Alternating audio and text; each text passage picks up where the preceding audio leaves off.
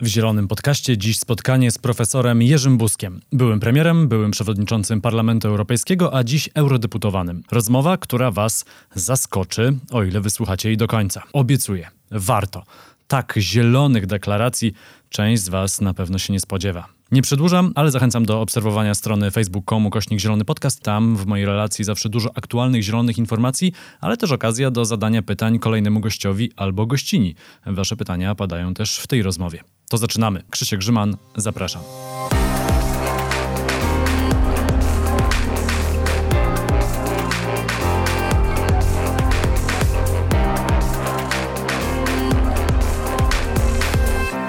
Gościem Zielonego Podcastu jest profesor Jerzy Buzek, były premier, przewodniczący Parlamentu Europejskiego, a dziś eurodeputowany. Dzień dobry. Dzień dobry. I ja siedzę w studiu w Warszawie, a pan, panie premierze, w Brukseli? E, no, dzisiaj wyjątkowo jestem w Warszawie, ale oczywiście a. najczęściej Śląsk, e, no, różne inne miasta w Polsce, no i Bruksela. To mnie pan zaskoczył, panie profesorze. Wie pan, panie redaktorze, teraz w covid to jest trochę inaczej niż było. No, jasne. Kiedyś to było regularnie w Brukseli przez 4-5 dni w tygodniu. Teraz już tak nie jest. No ale tak z perspektywy Brukseli, gdzie jednak spędza pan dużo czasu, widzi pan oczami wyobraźni tę zieloną Polskę bezemisyjną już po transformacji energetycznej, po, e, po tym przejściu do stanu zeroemisyjnego? Panie redaktorze, nie będzie to prosta sprawa ale ja widzę inne kraje europejskie, które kiedyś wszystkie były w węglu zanurzone po uszy, zaczynając od Danii, a kończąc na Szwecji, gdzie świat wygląda zupełnie inaczej. Trwało to trochę, ale podjęli decyzję, bo okazało się, że nie zawsze to się opłaca, żeby tkwić przy węglu. Zarówno wydobycie węgla jest e, często nieopłacalne, a w końcu również to, co węgiel produkuje w czasie, jak wytwarzamy z niego ciepło czy energię elektryczną, jest bardzo szkodliwe dla naszego zdrowia. Ludzie to odkryli. Odkryli również w Belgii, w, we Francji, w Wielkiej Brytanii, w Niemczech, że praca górników jest nie tylko wspaniała, otoczona tradycją, o tym zawsze będziemy pamiętać, ale również bardzo niebezpieczna, właściwie szkodliwa pod wieloma względami. A to, co się dzieje na powierzchni, jak wydobywamy węgiel, to jest y, często katastrofa, jak w Bytomiu. A więc ja sobie wyobrażam Polskę i Śląsk, które będą miały zupełnie inny sposób zasilania w energię. I absolutnie sobie wyobrażam, bo przecież nikt nie przypuszczał 20 lat temu, jak przystępowaliśmy do reformy górnictwa i zapowiadaliśmy, że zrobimy ją w sposób łagodny. Nikt nie będzie na siłę wyprowadzany, broń Boże, sam zadecyduje, czy chce pracować w górnictwie, czy chce z niego wyjść. I musimy zatrzymać dwadzieścia parę kopań, stopniowo wygaść. To się stało i nie było w zasadzie strajków. A więc wszystko można zrobić, jeśli się do tego rzetelnie, uczciwie podejdzie. To dlaczego nam ta transformacja energetyczna idzie e, tak słabo? Czytałem ostatnio taki komentarz w dość konserwatywnym portalu internetowym, który porównywał transformację energetyczną do płacenia podatków. Że nikt z tym rozliczeniem rocznym PIT-ów, no a jesteśmy w tym momencie roku, się nie spieszy, ale też nikt nie chce być za późno. E, mi się wydaje, że to jest trochę inna sytuacja, bo tu jednak nie chodzi o ten termin, który gdzieś tam sobie arbitralnie arbitralnie ustaliliśmy na 2050 rok, tu chodzi jednak o klimat. I ten klimat już się zmienił, on się będzie zmieniał cały czas w coraz gorszą dla nas ludzi stronę, no bo my mówimy o ochronie planety, ale tak naprawdę chodzi o nas, o ludzi żyjących na planecie, bo planeta sobie bez nas poradzi. Czy to nie jest tak, że my w Polsce cały czas mamy takie myślenie, że no to się zrobi później, to może w 2040, a te kopalnie to zamkniemy w 49, a tu poczekamy do 50, a może nam się jeszcze uda przeskoczyć i przeciągnąć do 60. Panie redaktorze, górnicy mają swoją siłę przekazu, dużą. I nic dziwnego, bo przecież górnictwo było rzeczywiście 100 lat temu, w czasie dwudziestolecia międzywojennego, kiedy budowaliśmy Gdynię i Centralny Okręg Przemysłowy, tylko dzięki temu, że mieliśmy Śląsk, kopalnie, huty. Podobnie w całym okresie tak zwanej komuny, czyli w realnym socjalizmie. Polska gospodarka jednak bazowała na węglu. Nie mieliśmy żadnego innego środka eksportowego, żeby mieć tak zwane dewizy. A więc to w nas wszystkich siedzi bardzo głęboko. Przekazujemy sobie to z pokolenia na pokolenia. To nie tylko wspaniały rodzaj zawodu, jakaś niezwykła tradycja dobrej, mądrej pracy, zbiorowej, organizowania się, To jest fantastyczna tradycja. Jestem przekonany, że Śląsk jej nie utraci, pomimo że utraci w przyszłości górnictwo i nadal będziemy pracować no tak wspaniale, jak pracujemy na Śląsku i również bawić się, i również odpoczywać, ale problem polega na tym, że to wymaga otwartości polityków, takiej elementarnej uczciwości, żeby się nie bać górników i rozmawiać z nimi otwarcie. Tak jak my rozmawialiśmy w 1997 roku przed wyborami i pokazaliśmy na liczbach, że musimy wygasić dwadzieścia parę kopalń, jeśli mamy uratować resztę górnictwa. Górnicy są niezwykle wykształceni, generalnie rzecz biorąc. I oni takie rzeczy rozumieją. Tylko jak się straci ich zaufanie, opowiadając im jakieś eh, banialuki, prawdę mówiąc, że mamy węgla na 200 lat i nigdy z niego nie zrezygnujemy, albo, albo że węgiel jest kołem zamachowym polskiej gospodarki. Tak, tak, tak było 50 lat temu, tam by, tak było 100 lat temu, nikt temu nie przeczy, ale dzisiaj zupełnie inaczej. I jak widzę to, co się wydarzyło na Zachodzie, przy czym oni odchodzili od węgla nie nawet dlatego, że były problemy z klimatem, z ociepleniem, które my dzisiaj widzimy, które dla nas są nadzwyczaj mocnym argumentem, plus smog, zanieczyszczenie, zagrożenie naszego zdrowia. Oni odchodzili dlatego, że to się po prostu przestało opłacać. U nas tak jest od dawna. Cena prądu najwyższa, zadłużenie spółek energetycznych. Przecież to wygląda bardzo źle tylko brak otwartości i uczciwości w rozmowie z górnikami. Ja jestem przekonany, że oni mają prawo domagać się, aby im powiedziano, jaka jest ich przyszłość, ale w sposób otwarty, udokumentowany i oni się zgodzą na transformację. Oni są na nią gotowi. Cały Śląsk jest gotowy. Ludzie nie chcą, żeby pod ich domami kopano węgiel i żeby domy się zapadały tak jak bytomi. Ostatnio e, Michał Niewiadomski e, z Rzeczpospolitej e, wspominał pańskie reformy w swoim felietonie. No one trwały 4 lata, udało się zamknąć 23 kopalnie, udało się zachęcić ponad 100 tysięcy górników do dobrowolnych odejść. No mamy rok 2021 i rząd właśnie teraz podpisuje porozumienie z górnikami, w którym zapisano, że ostatnia kopalnia zostanie zamknięta w 2049 roku. No coś tu chyba poszło nie tak.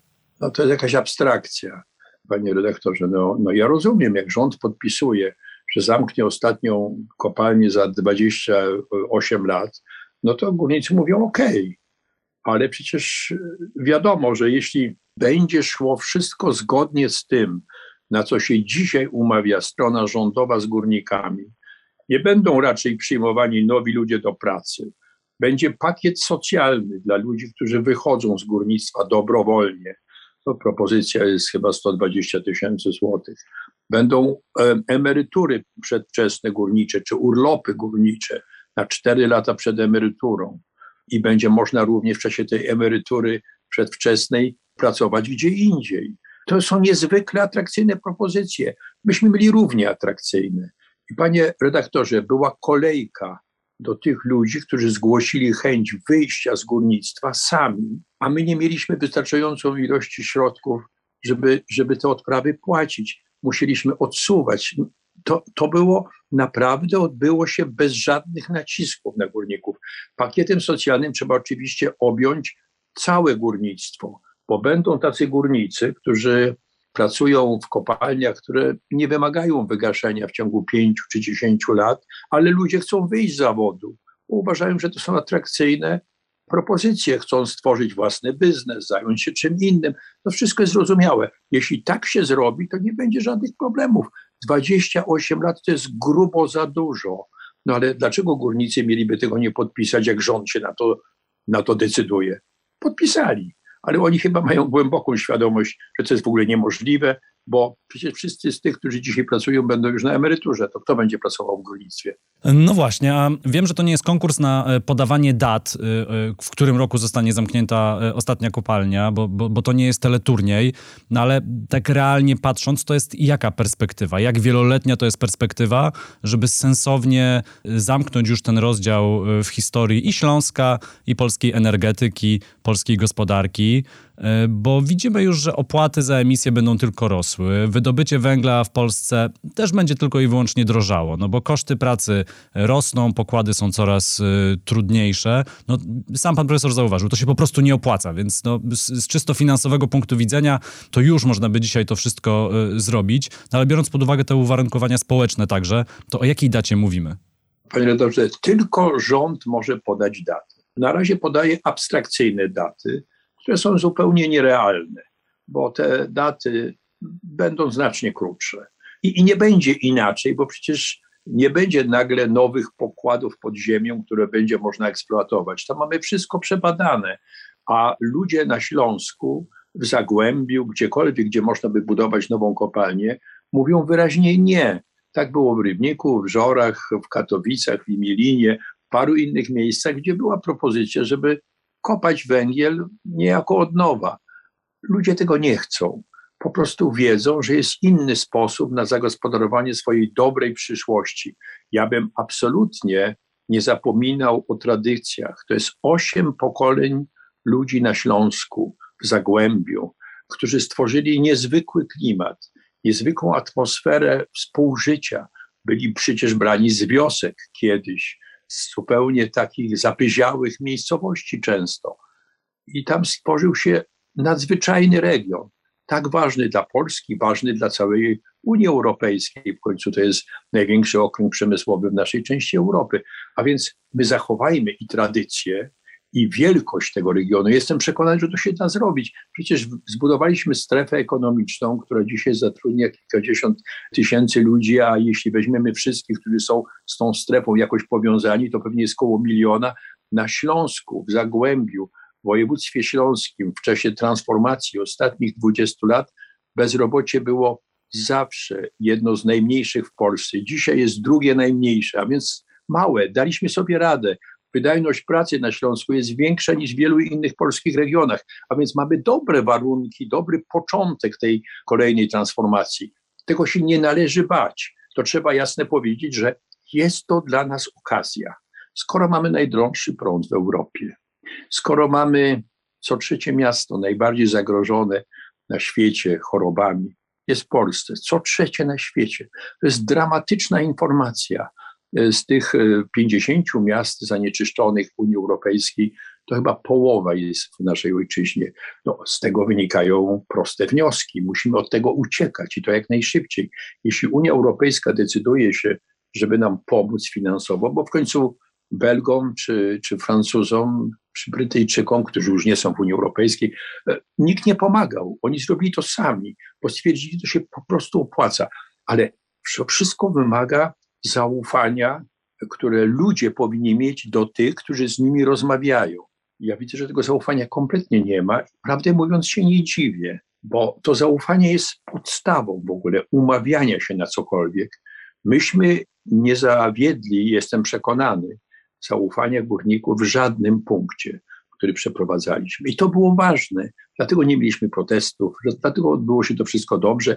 I panie redaktorze, po 2001 roku, kiedy już skończyliśmy, powinna być reforma kontynuowana. Oczywiście nasi następcy kompletnie o tym nie pamiętali, że trzeba ją kontynuować, ale tak czy owak przez 10 lat, przez dekadę górnictwo to nie był żaden problem.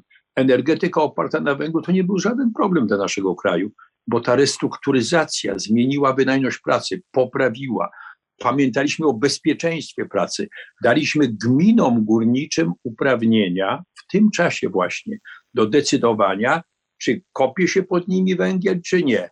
Czy chcą tego, czy chcą tej kontynuacji. No bo przecież ludzie, którzy mieszkają na Śląsku, powinni o tym decydować. Nie tylko same związki zawodowe tych ludzi, którzy pracują w górnictwie, ale wszyscy obywatele Śląska. My daliśmy tego rodzaju uprawnienia, które spowodowały, że sytuacja nie była napięta przez całą następną dekadę. No ale nic koło tej sprawy nie robiono, bo to trzeba cały czas przyglądać się sprawie, reformować, obserwować koszty, poprawiać wydajność pracy, poprawić bezpieczeństwo. Jak się tego nie robi, ostatnia uwaga. Najlepszym przykładem mieliśmy system handlu emisjami. Od 10 lat z tego systemu handlu emisjami wpłynęło do polskiego budżetu bo nasze firmy nie płacą do Unii, do naszego własnego budżetu. I nasz własny budżet, tu jest do dyspozycji rządu, powinien wydawać pieniądze na transformację energetyki. Nie wydawaliśmy. Raczej na cele dalekie od transformacji energetycznej. Straciliśmy dziesiątki miliardów złotych. Raz ostatnio się udało, mój prąd, dofinansowanie dzięki tym źródłom. I jesteśmy dzisiaj najlepsi w rozwoju energetyki słonecznej, fotowoltaiki. Najlepsi w Europie. Ludzie takie rzeczy załapią, bo jak pan mnie pyta, czy to się da, kiedy się da, zależy od decyzji rządowych, zależy od tego, czy rząd będzie to robił uczciwie i zdecydowanie, to się da naprawdę szybko. E, zaraz do tego miksu energetycznego nowego przejdziemy, e, ale jeszcze mam takie pytanie, które pewnie chodzi po głowie e, części słuchaczy, szczególnie tych młodszych, którzy w ogóle nie pamiętają lat 90., początku lat 2000. Ja pewnie też kojarzę te sprawy głównie dlatego, że, że jestem Ślązakiem z pochodzenia, więc się po prostu dużo o tym mówiło i, i, i w różnych miejscach, więc to do mnie docierało. Ale zawsze zapowiadam rozmowę na Facebooku i Instagramie, zawsze mówię, kto będzie gościem, czy są jakieś pytania. No i Michał zadaje takie pytanie, o którym właśnie Mówię, pewnie więcej osób sobie je zadaje, a dlaczego musimy się tak martwić o odprawy dla górników? Przecież różne branże upadają bez echa. Być może dlatego, że jest to rzeczywiście bardzo specyficzny zawód. Ludzie, którzy pracują w górnictwie, bardzo wiele ryzykują. To jest zespołowa praca, która wymaga wielkiego oddania temu, co się robi.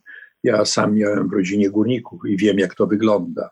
To uświęcenie tradycją dobrej roboty, odpowiedzialnej, bezpiecznej e, ma swoje znaczenie. Przyniosło Śląskowi ogromną spuściznę w postaci tej całej wspaniałej otoczki, która dzisiaj daje nam również szansę na przejście do zupełnie nowej gospodarki, do zupełnie nowej energetyki, właśnie dzięki temu, że mamy taką wspaniałą przeszłość na Śląsku.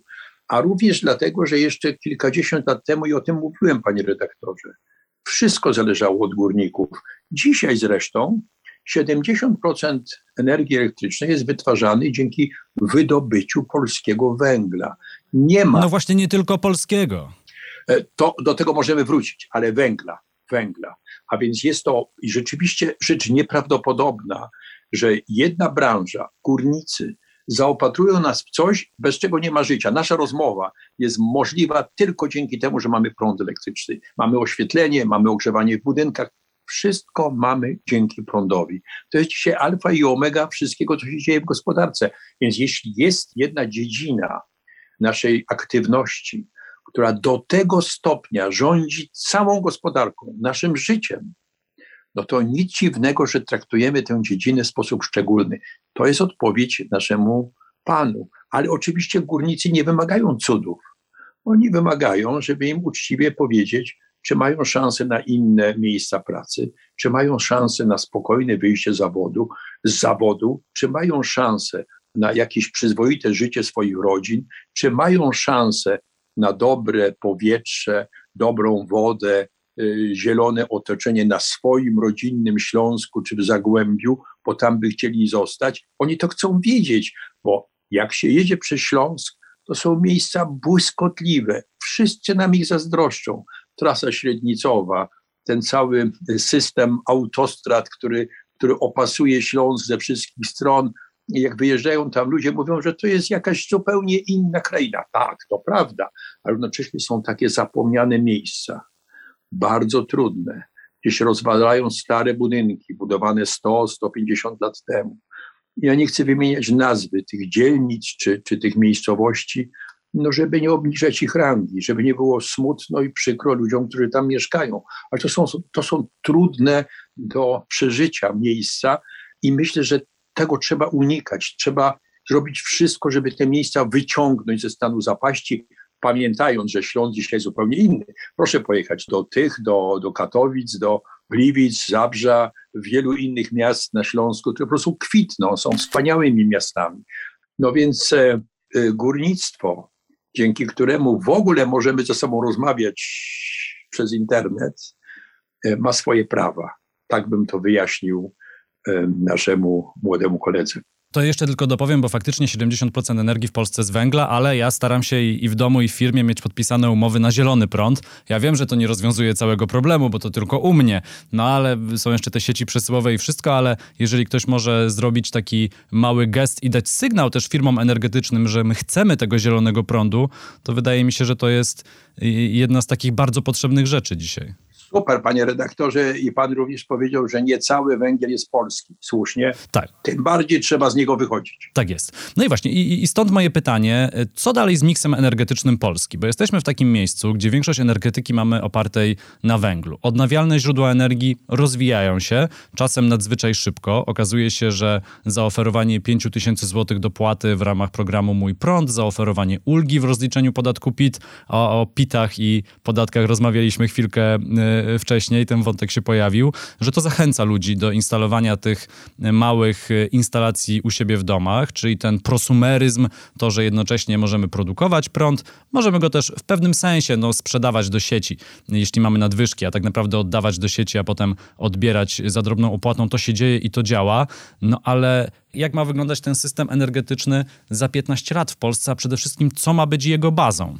No, bazą będzie oczywiście produkcja energetyki, energii odnawialnej. To jest oczywiste.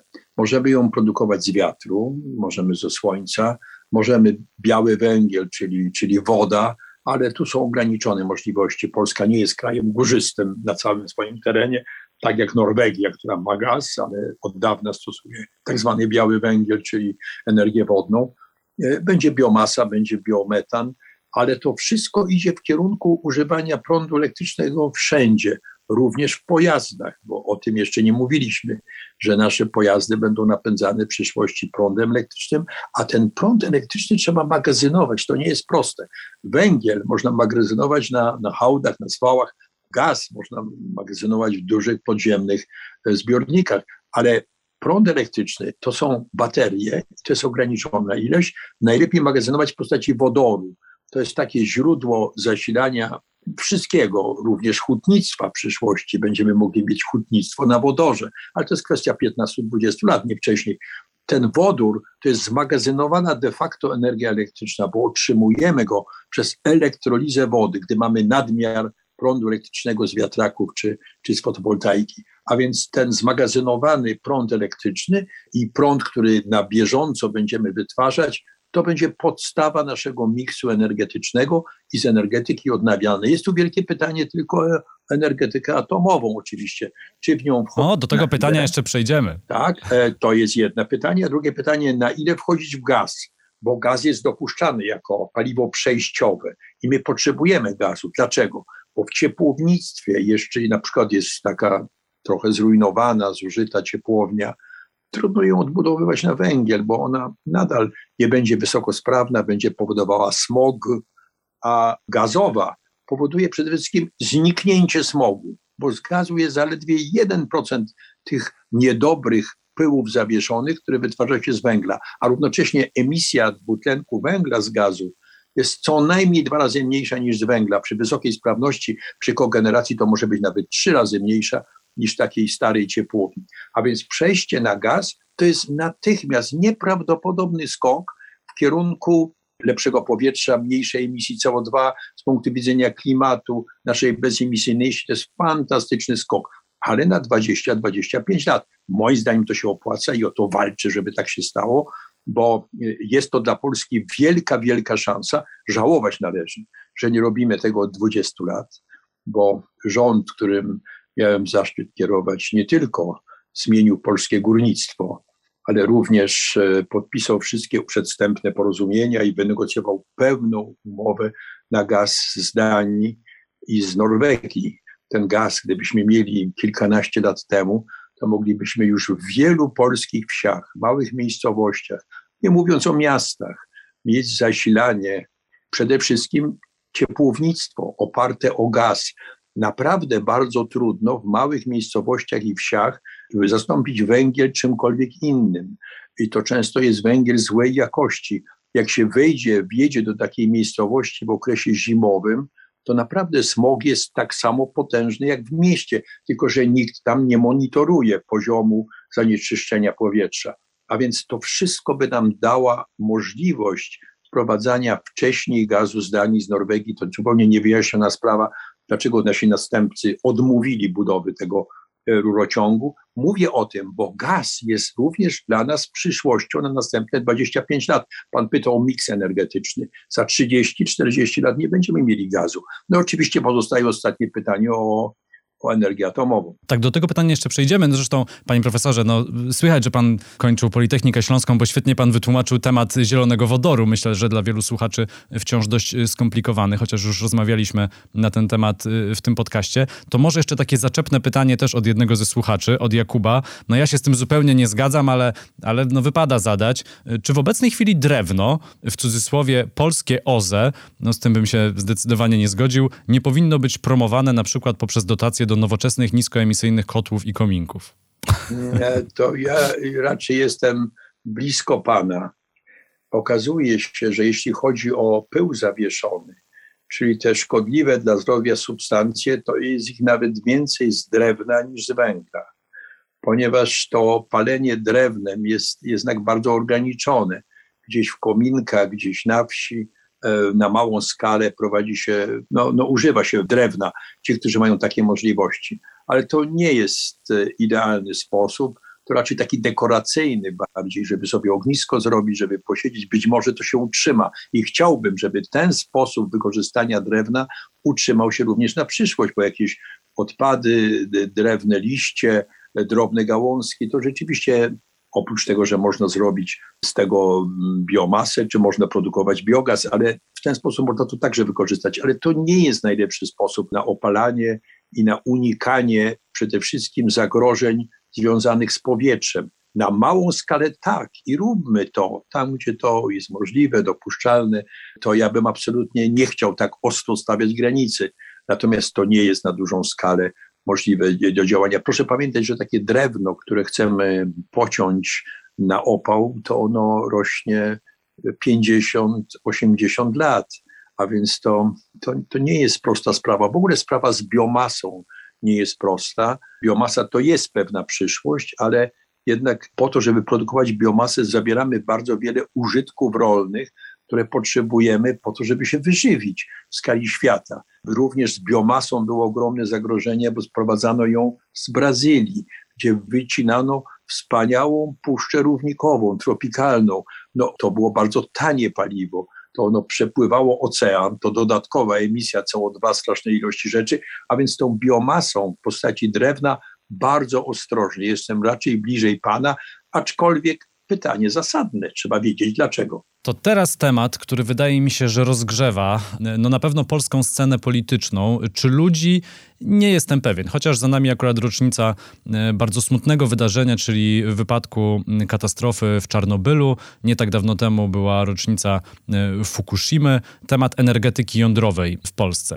Wiemy, że te przymiarki trwały w Polsce przez lata. O, to jeszcze e, dawno, dawno temu, dziesiątki lat temu już były pierwsze przymiarki, elektrownia Żarnowiec. No ale teraz polski rząd rząd zdaje się negocjować i z Amerykanami, i rozmawia z Koreą, i rozmawia z Francją. No gdyby tylko Rosjan tutaj wpuścić, to na pewno by nam tutaj nastawiali tych elektrowni atomowych y, y, mnóstwo. Ja osobiście jestem przeciwnikiem atomu, ale patrząc czysto pod względem finansowym, czy już nie jest po prostu za późno w Polsce na atom? To jest droga technologia z opóźnieniami, no i już te względy środowiskowe zostawię na inną rozmowę, ale już czysto finansowo patrząc. Jest za późno. Finanse to jest jedna sprawa trzeba mieć ogromne pieniądze i to zewnętrzne, bo my tego sami nie sfinansujemy. Musimy się z kimś umówić, że nam tą elektrownię atomową zbuduje. To znaczy, przywiezie do nas wszystko oprócz cementu i piasku i koparek. Czyli my, Polki i Polacy, możemy wykopać doły pod elektrownię atomową i wylać beton. Reszta będzie przywieziona z zewnątrz. Może jakiś elementy budowlane będą jeszcze nasze. Ja uważam, że to nie jest dobre rozwiązanie. Kilkanaście lat temu to był jeszcze dobry, ostatni czas na budowę elektrowni atomowej. Mielibyśmy ją w tej chwili, uruchamialibyśmy tę elektrownię, moglibyśmy wyłączyć te już bardzo zdezelowane bloki węglowe, które emitują ogromne ilości CO2 i także smogu. Te bloki węglowe e, emitują zanieczyszczenia, które są, wychodzą wysoko w powietrzu. To nie jest ten nisko zawieszony pył groźny dla naszego zdrowia, ale ono bardzo niszczy atmosferę w ogóle na świecie, na naszej planecie, a więc to jest bardzo szkodliwe, tak czy owak, jak tego nawet nie czujemy. I te bloki byśmy stopniowo wyłączali, bo mielibyśmy atom. Jeśli ten atom mamy mieć w 1933 roku, a ja uważam, że będziemy mieli w 35 albo 37. Finowie, Francuzi, Czesi, wszyscy, którzy budują elektrownię atomową, opóźniają je o 2, 3, 4 lata. Dlaczego? Bo są ciągle nowe technologie, ciągle nowe obostrzenia. Także Unia Europejska i słusznie wprowadza coraz większe obostrzenia, jeśli chodzi o sposób budowy, o techniczne rozwiązania w elektrowni atomowej, żeby była w 100% bezpieczna, żeby szła automatycznie, żeby nie dało się je nawet rozbić przy pomocy ataku terrorystycznego. Ja tu wywołuję może wilka z lasu, ale, ale mówię o tym, jak się to zabezpiecza. Naprawdę maksymalnie. I ciągle są wprowadzane zmiany. E, to już jest technologia numer 3, no, niektórzy mówią 3,5. Tak to wygląda ale ci ludzie, takie kraje jak Finowie, czy Francuzi, czy nawet Czesi, mają doświadczenie kilkunastu, kilkunastu lat, obsługują te elektrownie. My nie mamy żadnego doświadczenia, żadnych ludzi, żadnych specjalistów. Reaktor Świerku, są jeszcze ostatnie osoby, które w nim pracowały, ale on przecież został wygaszony. My już nic nie mamy. My musimy wszystko od zera kupić. A jeśli pójdziemy w wiatraki, fotowoltaikę, Większość rzeczy możemy zrobić u siebie, sami zainwestować. Wspaniałe wiatraki robi się w stoczni Gdynia. Pan mówił o lokalizacji elektrowni atomowej. Oczywiście e, pomorska strefa przygotowała świetną lokalizację w Żarnowcu, to jest ta stara lokalizacja jeszcze z lat 80., ona została wspaniale odrestaurowana, mało kto to docenia. Tam są ludzie nawet zdecydowani na to, żeby budować elektrownię atomową.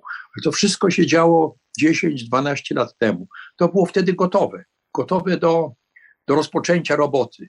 Elektrownię mielibyśmy zaraz. Dzisiaj e, to należy traktować jako technologię schyłkową.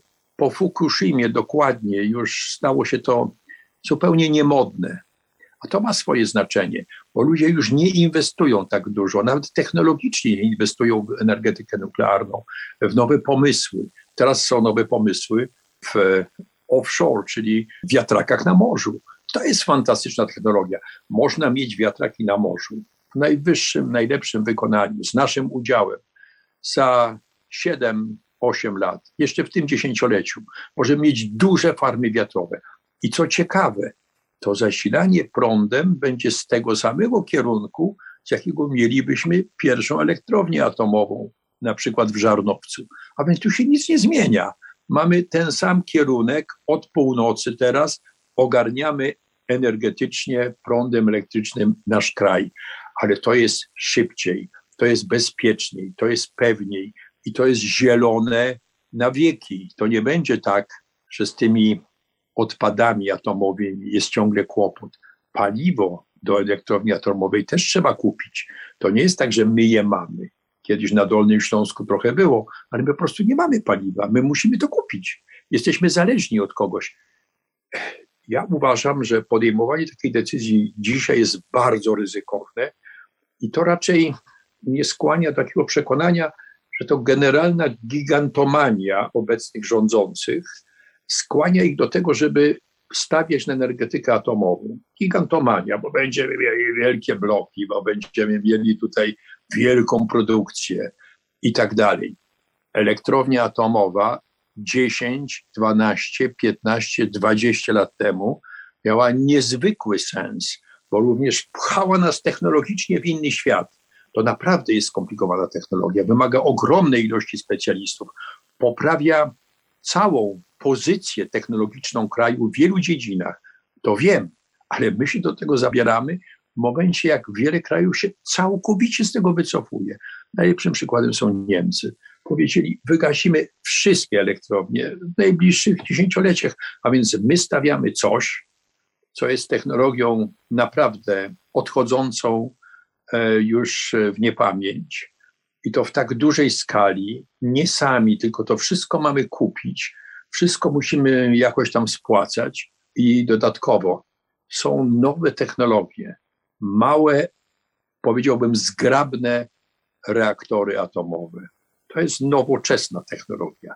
Gdybyśmy postawili na takie 300 MW, 500 MW. Nie chcę wchodzić w szczegóły, ale powiedzmy 10 razy, 8 razy mniejsze niż te giganty, to byłoby łatwiej zainstalować, łatwiej z chłodzeniem, bo proszę pamiętać, że elektrownia atomowa nie może być budowana na przykład nad rzeką czy jeziorem, które może, nie daj Boże, wyschnąć, bo to jest katastrofa. A więc tam jest znacznie mniej obostrzeń, jest to bardziej takie zręczne, nowoczesne, mniej groźne. Gdybyśmy postawili na takie rozwiązania, które mogłyby zastępować po, już po kilku latach nasze bloki energetyczne czy duże elektrownie, te na węgiel, no to bym to bardziej rozumiał. Ale panie redaktorze, wszystkie dane, które są potrzebne do obliczenia, kiedy, co, w jakiej kolejności, co nam się opłaca, co nie, ma rząd. Jeśli rząd mówi, ja wprawdzie nie mam wielkiego zaufania, bo widzę, jak działa z górnikami i z węglem. No więc jeśli to jest podobne obliczenie i podobny sposób narracji, jak w przypadku górnictwa, to w ogóle zaufanie jest niewielkie. Ja bym wolał, żeby rząd postawił na energetykę odnawialną, przejściowo na gaz, a nie wkraczał w wycofywaną w wielu miejscach na świecie technologię nuklearną. Ach, e, to chyba ten temat możemy zamknąć. E, bardzo dziękuję, że, że o atomie e, tyle pan profesor powiedział. No a teraz przejdźmy jeszcze do wątków europejskich. No bo co prawda jest pan teraz w Warszawie, panie premierze, ale na co dzień w Brukseli, w Parlamencie Europejskim od wielu, wielu lat. Jak się dzisiaj patrzy na Polskę? Mówię o tych sprawach energetycznych. Jak się patrzy na nasz kraj i na nasze podejście do transformacji? Bo z jednej strony mówimy, no my zapóźnieni, biedni, wszystko musimy odłożyć na koniec koniec. Celów neutralności klimatycznej 2050 rok nie chcemy przyjąć, no bo to dla nas jeszcze za daleko. A tego celu na 2030 rok, y, czyli redukcji emisji o 55% to w ogóle, chociaż tu małe zastrzeżenie, prezydent Andrzej Duda na szczycie Joe Bidena powiedział, że cele unijne to także cele polskie. Więc tu trochę taki y, brak spójności w tej y, komunikacji polskiego rządu, a jednocześnie w kwestiach finansowych my jesteśmy zawsze otwarci jako kraj, wiadomo, chociaż już już nie cały rząd, bo widzimy, że skrajni koalicjanci, a dokładnie e, Solidarna Polska Zbigniewa Ziobry, nawet do tych unijnych funduszy już teraz podchodzi e, z rezerwą, pewnie szykując się do przyszłych wyborów. No ale jak się na nas patrzy ogólnie, jak na kraj, e, który no, zaczął świetnie w Unii Europejskiej, a te kwestie energetyczne położył całkowicie, jest takim hamulcowym? No, oczywiście mamy, mamy powody. W ten sposób każdy rząd ma powody, żeby, żeby być jakimś hamulcowym dlatego że, nie, nie prowadzimy systematycznie tej pracy od wielu lat, bo to wszystko było przed nami, wszystko można było robić od kilkunastu lat co najmniej było wiadomo, że to nadejdzie. Mało tego, od kilkunastu lat, no co najmniej od naszej udanej reformy górnictwa, gdzie to się wszystko udało dzięki temu, że w dużym stopniu wyszliśmy z węgla. Po prostu o 20 czy 30% zmniejszyliśmy zapotrzebowanie na ten surowiec, równocześnie próbując zastąpić go gazem, wprowadzając zupełnie inne rozwiązania, oszczędzanie energii, wprowadzając na ogromną skalę oszczędzanie energii. Nasz przemysł zupełnie się zmienił, a więc to wszystko dało się robić. Myśmy to niestety zaniedbywali. Od lat jesteśmy hamulcowym w Unii Europejskiej, no ale, ale Unia stara się tego nie pamiętać. Stworzono Fundusz Sprawiedliwej Transformacji, bardzo zabiegałem no i, i złożyłem taki pomysł w Parlamencie Europejskim, który by pomagał tym krajom, które mają zapóźnione, podobnie jak Polska. My jesteśmy najbardziej zapóźnieni, ale takie regiony, które są zapóźnione, to w Europie jest ich sporo. A więc to się bardzo spodobało, żeby wszyscy w Europie poczuli, że ta transformacja nie zagraża im jakoś osobiście, albo nie jest robiona przeciwko nim, wprowadzono Fundusz Sprawiedliwej Transformacji na początku. Nie mieliśmy w ogóle takich pieniędzy. Jako osobną linię budżetową w wieloletnim budżecie e, Unii Europejskiej, teraz e, w związku z Funduszem Odbudowy, to tych pieniędzy jest nieco więcej, a więc e, mamy specjalną dla takich regionów wychodzących z węgla linię budżetową. Więc jeśli pan mnie pyta, jak Unia to widzi, Unia nikogo nie chce zostawić na boku. Unia nie chce nikogo zostawić z tyłu nie chcę, ja osobiście nie chcę, bo ja wiem, że gdybyśmy za ostro poszli, to panie redaktorze, to tylko, tylko mała wstawka. Ja słyszę, jak się licytują moje koleżanki i koledzy w Parlamencie Europejskim, może 65% redukcji emisji na 2030, tak było, a może 70% redukcji emisji na rok 2030 w ciągu 9 lat, może 60, nie 60 to za mało. Ja uważam, że to jest populizm klimatyczny. Teraz łatwo jest mówić 65, 70%. Tego trzeba dotrzymać te warunki, które mieliśmy dotąd, to było 40% w roku 2030. Jeśli więc chcemy z 40% skoczyć do 55%, jest to naprawdę solidny skok. Tym bardziej, że mówimy co najmniej 55%. Jak nam się powie, powiedzie technologicznie, jak będziemy mieli nowe pomysły, jak, jak będą nowe rozwiązania, których do dzisiaj jeszcze nie znamy, to się może zdarzyć. To zrobimy 60%. Ja jestem za tym. Jestem głębokim, wielkim zwolennikiem Europejskiego Zielonego Ładu. Wszystkiego, co się z nim łączy, łącznie z przebudową europejskiego transportu, e, przemysłu, budownictwa, rolnictwa.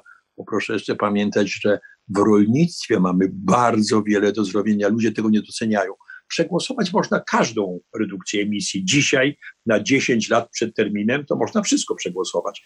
Tylko to trzeba z żelazną konsekwencją wykonać. Mało tego, nie można przy okazji stracić ludzi, którzy nas popierają. Nie można stracić tych wszystkich, którzy dzisiaj liczą na to, że będzie lepsze powietrze, że będzie tańsza energia, bo w Polsce to dla mm, przedsiębiorców, dla dla ludzi fatalnie, że musimy tyle płacić. Oczywiście dla ludzi to często dopłacane jest z budżetu, ale też z naszych pieniędzy. Jak jest dopłacane z budżetu, to znaczy z naszych pieniędzy. My sami sobie płacimy, żeby energia była trochę tańsza. A więc to wszystko jest takie trochę no, no, trudne w Polsce. Trzeba wobec tego zrobić ten wielki skok, ale rozważnie, żebyśmy nie położyli przemysłu, żebyśmy mieli miejsca pracy, żeby ten przemysł się nie wyniósł gdzie indziej, poza granice Unii Europejskiej, poza granice Polski, gdzie nie trzeba stosować opłat za emisję CO2, a więc to sposób umiarkowany, ale, ale Unia to widzi. Unia Europejska zastosowała ten no, możliwie niski, spodziewany procent redukcji emisji w roku 2030. Rząd polski się na, ten, na, na to zgodził. Tu akurat polski rząd generalnie powiedział, 55% redukcji emisji 2030 ok, a więc tu nie jesteśmy w kontroli. Oj, to było po negocjacjach długich. E, no to było w ostatnim, na ostatnim szczycie. To w grudniu chyba było. E, w, w, w, to, to najpierw było na ostatnim szczycie grudniowym Rady Europejskiej, a teraz w trylogu. Teraz był trylog pomiędzy Komisją Europejską, znaczy trylog jest pomiędzy Parlamentem Europejskim a Radą, ale Komisja także w nim brała udział. Oczywiście parlament postulował 60%, ale państwa członkowskie słusznie powiedziały co najmniej 55%. Bądźmy bardziej ostrożni, ale wykonajmy to zadanie. I chcą pomagać takim krajom jak Polska. Unia Europejska ułoży środki, najlepszy dowód, że z Funduszu Sprawiedliwej Transformacji co najmniej 20% środków będzie szło dla Polski. Nie ma takiego drugiego funduszu, nie ma innego funduszu, którego jeden kraj brałby 20%, 20 parę procent środków. A więc widzi się nasze zapóźnienie, mimo że trochę sami je sobie załatwiliśmy to zapóźnienie, bo gdybyśmy z handlu emisjami wydawali pieniądze na transformację, bylibyśmy zupełnie w innym świecie, chociażby ze względu na energetykę prosumencką. Ja, panie redaktorze, od pięciu lat organizuję w zachodniopomorskim specjalne konferencje. Przyjeżdżali na to z pięciu komisarzy, odwiedziło te e, konferencje w Grodnie, niedaleko Międzyzdrojów i mówimy o energetyce prosumenckiej. Było na niej pięciu, sześciu ministrów polskiego rządu. Energetyka prosumencka. Gdybyśmy postawili na to pięć, siedem lat temu, bylibyśmy w innym świecie. A więc Unia to widzi, Unia daje dodatkowe pieniądze i z tego korzystajmy. Traktujmy to jako szansę, a nie jako zagrożenie, bo my i tak nie możemy tkwić w węglu, bo to jest za drogo i za groźnie dla naszego zdrowia. Czyli jeszcze podsumowując ten wątek, y, można powiedzieć, redukcję zdecydowanie tak, populizm zdecydowanie nie. Ja jestem zdecydowanie za Europejskim Zielonym Ładem i uważam, że co najmniej 55% redukcji emisji do roku 2030 to jest bardzo wymagające zadanie, ale jest również otwarcie na redukcję o 60%, jak powymyślamy technologię. My jesteśmy także, my, Polki, Polacy, zwłaszcza młodzi ludzie, są źródłem wspaniałych pomysłów w tym zakresie. Na przykład z szyby zbiera się prąd elektryczny, specjalne sposoby rozwiązywania, żeby wszędzie po prostu była fotowoltaika, żebyśmy mieli możliwość korzystania z energii słonecznej i innych rodzajów e, bezemisyjnych i odnawialnych źródeł energii wszędzie i, i najtaniej jak się da. Róbmy te pomysły, wchodźmy w to. Tutaj pomysłowość nasza, a także oszczędzanie energii nas wszystkich, to już obowiązuje absolutnie wszystkich. Zmiana stylu życia, no to jest coś, co możemy wszyscy zrobić od zaraz. Ponieważ już po, powoli musimy kończyć, y, ale jeszcze takie dwa pytania od, y, od jednego słuchacza. Jedno pana nie zaskoczy, drugie może troszkę. Y, pierwsze brzmi, komu się najlepiej panu współpracuje w Parlamencie Europejskim? Z kim się najlepiej rozmawia? Panie redaktorze, jak rozmawiamy o sprawach takich jak energetyka, to ja nie mam trudności w rozmowie. Na pewno skrajni są zieloni, no. którzy mają ogromne wymagania, ale z nimi się bardzo dobrze współpracuje jak ja z nimi rozmawiam, na przykład na temat gazu. Oni mówią, gaz koniec, bo to jest emisja CO2, co my... Ja im spokojnie tłumaczę. Rurociąg jamalski wybudowaliśmy 25 lat temu, mniej więcej, ćwierć wieku temu. I się właściwie spłacił. Już mówimy, że tym rurociągiem jamalskim z Rosji nie musimy sprowadzać gazu, to nam się bardzo opłaciło. 25 lat. Podobnie z innymi instalacjami gazowymi. A więc jeśli dzisiaj postawimy na gaz i będziemy go likwidować albo zostawimy w 1945 roku, to co za problem? A on nam bardzo ułatwia odejście od emisji CO2, ratuje nas przed smogiem. To dlaczego nam chcecie zabrać taką możliwość? Mało tego, ten gaz, który będziemy produkować w przyszłości, wodór, biometan, będziemy mogli posyłać tym samym rurociągiem, którym dzisiaj będziemy posyłali gaz ziemny, a więc paliwo kopalne, a nie odnawialne. To dlaczego tego nie chcecie? Im trudno dyskutować z takimi argumentami. Muszę powiedzieć, że z oporami czasami się zgadzają, czasami, ale ja jednak będę przeciw. Okej, okay, ale rozumiem cię, Jerzy. Rozumiem cię, Jerzy. No masz taką sytuację w twoim kraju, w twoim regionie. Da się z nimi rozmawiać. Ja w zasadzie nie mam takich osób, no chyba, że dotyczy to spraw trudnych politycznie, no to wtedy jest inna sprawa. Ale te sprawy techniczne, jak się człowiek na tym trochę zna i ma do tego serce i przekonanie, to się da rozmawiać z każdym. Ja nie mam specjalnych problemów. Dlatego nie chciałbym nikogo wyróżniać. To jeszcze ostatnie pytanie. Zastanawiałem się wcześniej e, przed rozmową, czy je zadawać, ale ponieważ sam pan e, poruszył temat rolnictwa, e, a wydaje mi się, że to jest temat bardzo ciekawy, szeroki, no ale jest to też branża, która odpowiada za sporą część emisji. Czy wyobraża pan sobie, żeby jeszcze w tej kadencji Parlamentu Europejskiego, a może w następnej, pojawiły się jakieś regulacje dotyczące czy to opodatkowania mięsa, czy jakichś sposobów, sposobów na ograniczenie produkcji hodowlanej, no bo y, chyba wszyscy wiedzą już, że tę konsumpcję mięsa musimy ograniczać. Ja nie mówię, że każdy ma zostać weganinem w przyszłym tygodniu, y, czy na początek wegetarianinem, no ale wiemy, że i dla naszego zdrowia, i dla planety lepiej jest, jak tego mięsa jednak jemy y, mniej. Spodziewa się pan, że Parlament Europejski mógłby w tym temacie zadziałać? E, będą takie ograniczenia. Na razie nie leżą na stole. Na razie to, co wprowadzamy bardzo mocno, to jest przebudowa całej energetyki, przemysłu e, w kierunku bezemisyjnym, e, także transport i budownictwo, bo zarówno transport, jak i budownictwo wejdzie do systemu handlu emisjami.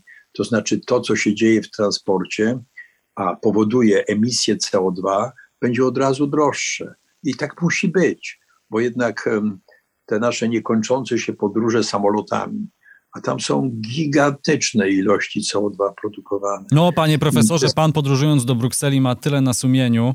Nie wiem, jak ten offset no, klimatyczny. No to mogę, tak, zgadza się, zgadza się. To mogę tylko powiedzieć, że ostatnio już nie podróżuję, także jestem w znacznie lepszej sytuacji, bo w czasie COVID-u to prawie w ogóle nie, nie, nie, nie podróżujemy. Ja w tej chwili mam sesję mam sesję Parlamentu Europejskiego i głosujemy zdalnie przy pomocy internetu. E, trzeba włożyć pieniądze w internet, w całą cyfryzację, bo to jest super rozwiązanie. My wszyscy odkrywamy, że za dużo podróżowaliśmy. To też dotyczy zapewne posłów do Parlamentu Europejskiego. Chociaż, panie redaktorze, czasami w ustaleniu ważnych rzeczy, muszę panu powiedzieć, e, trzeba to ograniczyć. Ja teraz nie jeżdżę, nie latam, ale jeśli ma się jakieś ważne sprawy polityczne do ustalenia, to zdalne rozmowy, te konferencje online, to nie jest to samo, co rozmowa z człowiekiem, Oj, którego Wszyscy to powtarzają. Widzę, przy, każdy, przy okazji każdego szczytu wirtualnego, że nie ma kuluarów. Yy, no, yy, wie pan, częstuje herbatą, a może pan zje ciasteczko. Znaczy, to są takie gesty, które wydają nam się bez znaczenia. One mają znaczenie, bo my, ludzie, tak się chcemy ze sobą kontaktować. Więc ja bym jednak nie wykluczał, że przy podejmowaniu trudnych decyzji politycznych pomiędzy różnymi grupami politycznymi, różnymi krajami członkowskimi, w których każdy ma inne preferencje, inny sposób widzenia świata nieco, czy Europy, no to kontakty są potrzebne. Ale na pewno sporo konferencji, które teraz odbywam i, i wygłaszam jakieś, jakieś przemówienie, to spokojnie się może odbywać na tej zasadzie, bo czy stoję, czy siedzę na mównicy i, i mówię do nich z odległości 20-30 metrów, czy mówię do nich z komputera, to jest niewielka różnica. Oczywiście nie ma kuluarów, a ja najczęściej na kuluary nie miałem czasu. Od razu pędziłem gdzie indziej. Także to nie ma znaczenia, czy jestem na ekranie, czy, czy mówię na żywo. A interakcja jest, bo są zadawane pytania, widzę człowieka, który zadaje pytania. Wiele rzeczy możemy uniknąć. Panie redaktorze, jeździliśmy po świecie, bilety samolotowe kupowaliśmy i tak dalej, po to, żeby podpisać jakiś dokument, żeby, no, zrobić takie proste czynności, które w ogóle nie wymagają osobistego udziału czy lotu. To musimy absolutnie ograniczyć. Także y, jest wiele takich elementów, które w przyszłości zmienimy, ale zdaje się, trochę odszedłem od tematu pańskiego pytania. Ale rozumiem, że. A, a, no właśnie, w sumie nie wiem, czy rozumiem. A, a jakby pan zagłosował w temacie mięsa? To już naprawdę ostatnie pytanie. Zagłosowałbym za ograniczaniem i nie miałbym co do tego żadnych wątpliwości.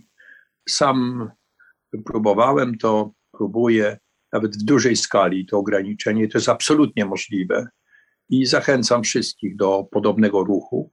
Jeśli poważnie myślimy o Europejskim Zielonym Ładzie i o uratowaniu planety dla naszych dzieci, wnuków i prawnuków, to absolutnie musimy iść w tym kierunku. Mm, niektóre kraje członkowskie Unii Europejskiej będą miały problem z utrzymaniem tej neutralności klimatycznej w roku 2050 a więc za 30 lat, z powodu rozbudowanej hodowli. I to jest ich główny problem, a nie elektrownie na węgiel, przemysł, a nawet nie transport. Bo z tym sobie poradzą, czy budownictwo, to będzie rolnictwo. I do tego musimy się spokojnie przygotować. Dlatego jestem za tym, żeby te cele, które mamy przed sobą i którymi to celami świecimy przykładem przed całym światem. To super, fantastycznie, ale ten przykład tylko wtedy będzie aktualny, jak wykonamy zadania, jak zrobimy to, co sobie obiecamy. I te cele musimy sformułować w sposób jednak umiarkowany, bo wiemy, że za tym przyjdą różne skutki w postaci legislacji europejskiej, w postaci konkretnych ograniczeń. Przygotujmy się na to, zmieniajmy nasz styl życia, Zmieniajmy spojrzenie na to, co my, ludzie sami, lokalnie, indywidualnie możemy zrobić dla ochrony klimatu, dla ochrony naszej planety, a nie tylko, co nam każą politycy, bo to jest nasze nasz cel i to jest nasze wyzwanie dla każdego z nas. I mięso jest jednym z elementów na dłuższą metę. Bardzo dziękuję za rozmowę. Profesor Jerzy Buzek, były premier, były przewodniczący Parlamentu Europejskiego, europoseł. E, no myślę, że dla wielu słuchaczy to mogło być pierwsze spotkanie z panem profesorem, e, tak e, dla tych młodszych oczywiście. Starsi, starsi pamiętają, ale na pewno dla wszystkich słuchaczy to było pierwsze spotkanie z zielonym wydaniem profesora Jerzego Buzka. No ja miałem zielone wydanie od dawna, co najmniej od czasu, jak byłem w rządzie. A panie redaktorze, jeszcze wcześniej, zanim trafiłem do polskiego rządu, byłem przedstawicielem Polski w International Energy Agency. To jest agencja międzynarodowa, e, tak, e, energetyczna, w Paryżu się mieści i realizowaliśmy pierwszy na świecie program pod tytułem Greenhouse Gas Effect, czyli efekt cieplarniany. I w 1996 roku zakończyliśmy pracę w Bostonie, w Massachusetts Institute of Technology, i tam wyszło nam, że efekt cieplarniany jest. Nikt nas nie naciskał politycznie, nikt nie opowiadał jakichś kawałków, że ma być efekt albo nie ma być. Nam wyszło to z realnych, rzeczywistych badań naukowych, z analizy sytuacji przed okresem przemysłowym, jak to się rozwija to ja od 96 roku jestem do tego całkowicie przekonany i wiele rzeczy, łącznie z technologiami czystego węgla, tymi pomysłami, które miałem 10-12 lat temu, które się zdezaktualizowały dzisiaj, to ja zawsze byłem po stronie ochrony klimatu, bioróżnorodności. Nie zmieniłem tu zdania od 25 lat. To wycofuję się w takim razie z tej etykiety. No widać, nie takiego profesora Jerzego Buzka znaliśmy po prostu. Dziękuję bardzo. To był Zielony Podcast, kolejny odcinek w niedzielę. W wolnym czasie zajrzyjcie na stronę facebook.com kośnik Zielony Podcast i mój profil na Instagramie. Tam w mojej relacji zawsze dużo aktualnych zielonych informacji, ale też okazja do zadania pytań kolejnemu gościowi albo gościni. Tak jak było też i w tym podcaście. Krzysiek Grzyman, do usłyszenia.